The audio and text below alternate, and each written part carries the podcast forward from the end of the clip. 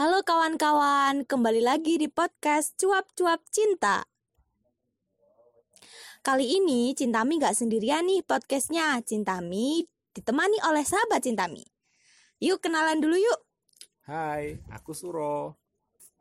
Kali ini Cintami bersama Suro akan membacakan sebuah dongeng uh, karya Maulana Jalaluddin Rumi.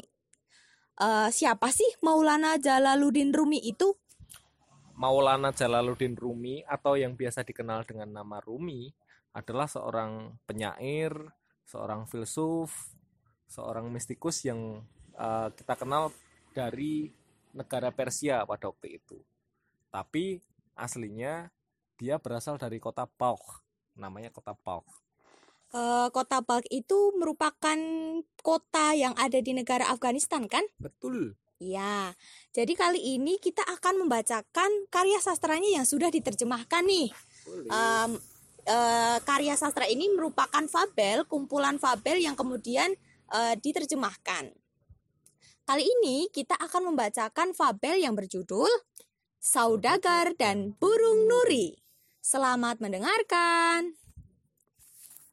Dahulu kala, ada saudagar Persia yang mendapatkan hadiah seor seekor burung nuri cantik dari rekan dagangnya yang berasal dari India. Burung itu ia tempatkan di sebuah sangkar yang indah, di mana dia bisa mengamatinya dan mendengarkan suara merdunya saat beristirahat selepas jam kerja yang panjang. Suatu hari, tibalah saatnya dia harus pergi ke India. Seperti biasanya, untuk berbelanja persediaan barang-barang dagangnya. Sebelum berangkat, sudah menjadi semacam kebiasaan baginya untuk bertanya pada para pembantu rumah tangganya apa yang mereka inginkan untuk oleh-oleh. Mereka meminta sesuatu yang berkesan di hati masing-masing. Demikian juga dengan si burung nuri hijau yang bertubuh kecil itu.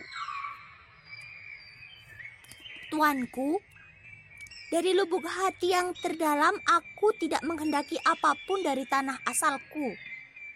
Katanya dengan murung. Tapi jika Tuan bertemu dengan sekelompok burung nuri seperti aku, tolong sampaikan salamku pada mereka. Dan beritahu mereka bahwa aku kini terjebak di dalam sebuah sangkar di Persia dan aku sangat merindukan mereka. Tolong tanyakan pada mereka apakah adil jika mereka bisa bebas terbang menjelajahi seluruh negeri sementara sepupu mereka perlahan sekarat di dalam kandang. Mohon Tuhan bersedia mewakiliku untuk meminta nasihat pada mereka. Bagaimana aku harus menghadapi situasi ini? Sang saudagar tidak terlalu memikirkan permintaan burung nuri itu, tapi dia berjanji untuk mencari burung-burung yang, yang maksud dan menyampaikan pesannya persis seperti yang ia ucapkan. Saat berada di India, dia sangat disibukkan dengan urusan bisnisnya. Namun, begitu dia begitu dia begitu dia tidak lupa dengan janjinya untuk membawakan oleh-oleh bagi para pembantunya dan juga pesan si burung nuri. Suatu ketika dalam perjalanan dari satu kota ke kota yang lain, dia kebetulan berpapasan dengan burung sekelompok burung nuri yang suaranya begitu riuh di sebuah hutan. Dia menghentikan kudanya dan menyampaikan pesan burung nurinya seperti yang sudah ia janjikan. Namun, dia sel sebelum selesai dia bicara, badan salah satu burung nuri itu menggigil hebat tanpa kendali. Kemudian jatuh dari cabang pohon tempat ia hinggap dan langsung mati. Sang saudagar berlari mencoba untuk menyelamatkannya, tapi burung kecil itu benar-benar sudah mati. Dia menjadi sangat gundah, diliputi perasaan bersalah bahwa dialah yang menjadi penyebab kematian burung malang itu. Dia bertanya-tanya, apakah jatuhnya burung tersebut ada kaitannya dengan burung nuri miliknya. Mati karena kepedihan yang tak tertanggungkan setelah mendengar kabar tentang sepupunya yang terperangkap di dalam sangkar. Apa benar lidah manusia itu seperti batu dan besi yang bisa memercikan api jika saling dihantamkan satu sama lain? Dia menyesal telah menyampaikan pesan burung nurinya. Tapi tak ada yang bisa ia perbuat. Akhirnya, dia pun melanjutkan perjalanan sampai semua urusannya tuntas dan kemudian pulang ke rumah. Setibanya dia setibanya di rumah, ia membagikan oleh-oleh seperti yang diminta para pembantunya. Tapi dia tidak mengucapkan sepatah kata pun pada burung nurinya. Burung itu yang sudah tak sabar ingin mendengarkan tanggapan dari kawan-kawannya menjadi semakin tidak sabar dan tak tahan menunggu lebih lama lagi. Ia akhirnya memberanikan diri bertanya pada sang saudagar. Jadi, mana hadiah untukku? Tolong ceritakan padaku apa yang Tuhan saksikan dan dengar dari para burung nuri di India. Lebih baik aku tidak mengingatnya, kata sang saudagar sedih. Tuan, ada apa? Kenapa wajahmu begitu murung? Aku menyampaikan ceritamu pada sekelompok burung nuri di hutan. Katanya tanpa semangat. Tapi sebelum aku selesai bicara, tiba-tiba salah satu dari mereka badannya mulai menggigil hebat. Kemudian jatuh dari pohon dan mati. Aku takkan pernah bisa memaafkan diriku sendiri karena telah menyebabkan kematian burung malang itu. Tapi apa gunanya? Begitu anak panah meninggalkan busurnya, ia takkan pernah kembali lagi. Begitu pula kata-kata yang meluncur dari mulut kita. Namun, sebelum sang saudagar itu menyelesaikan kalimatnya, burung nuri kecil itu jatuh dari tempatnya hinggap dan mati di dasar sangkar. Saudagar itu hampir tak percaya dengan apa yang dilihatnya. Air matanya tumpah, dia lagi-lagi menyalahkan dirinya sendiri atas kematian makhluk tak bersalah yang lain. Ia menjadi histeris, mengutuki dan meratapi diri, tak mengerti Kenapa ini semua bisa terjadi?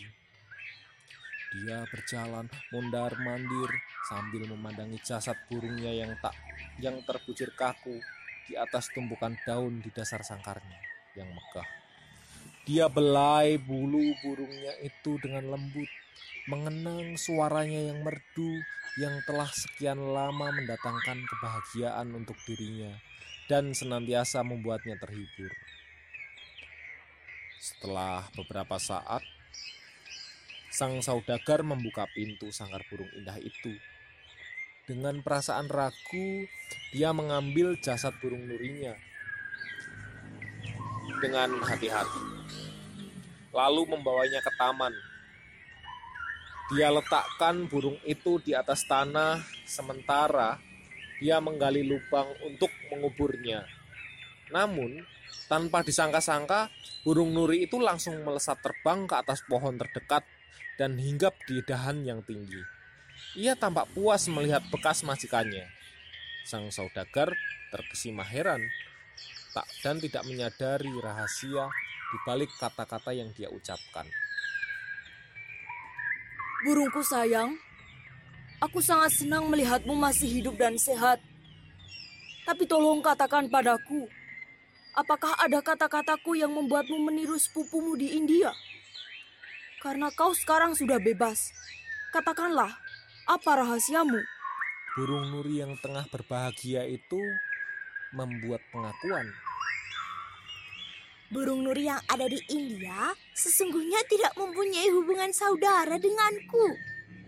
Tapi ia mengajariku cara membebaskan diri lewat aksinya itu.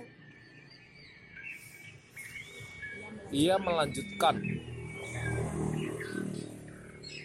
Tanpa perlu berkata-kata, ia telah membantuku mengerti bahwa aku dikurung karena suara indahku. Karena bakat yang kumiliki untuk menghiburmu dan tamu-tamumu. Suaraku yang berharga justru membuatku menjadi budak.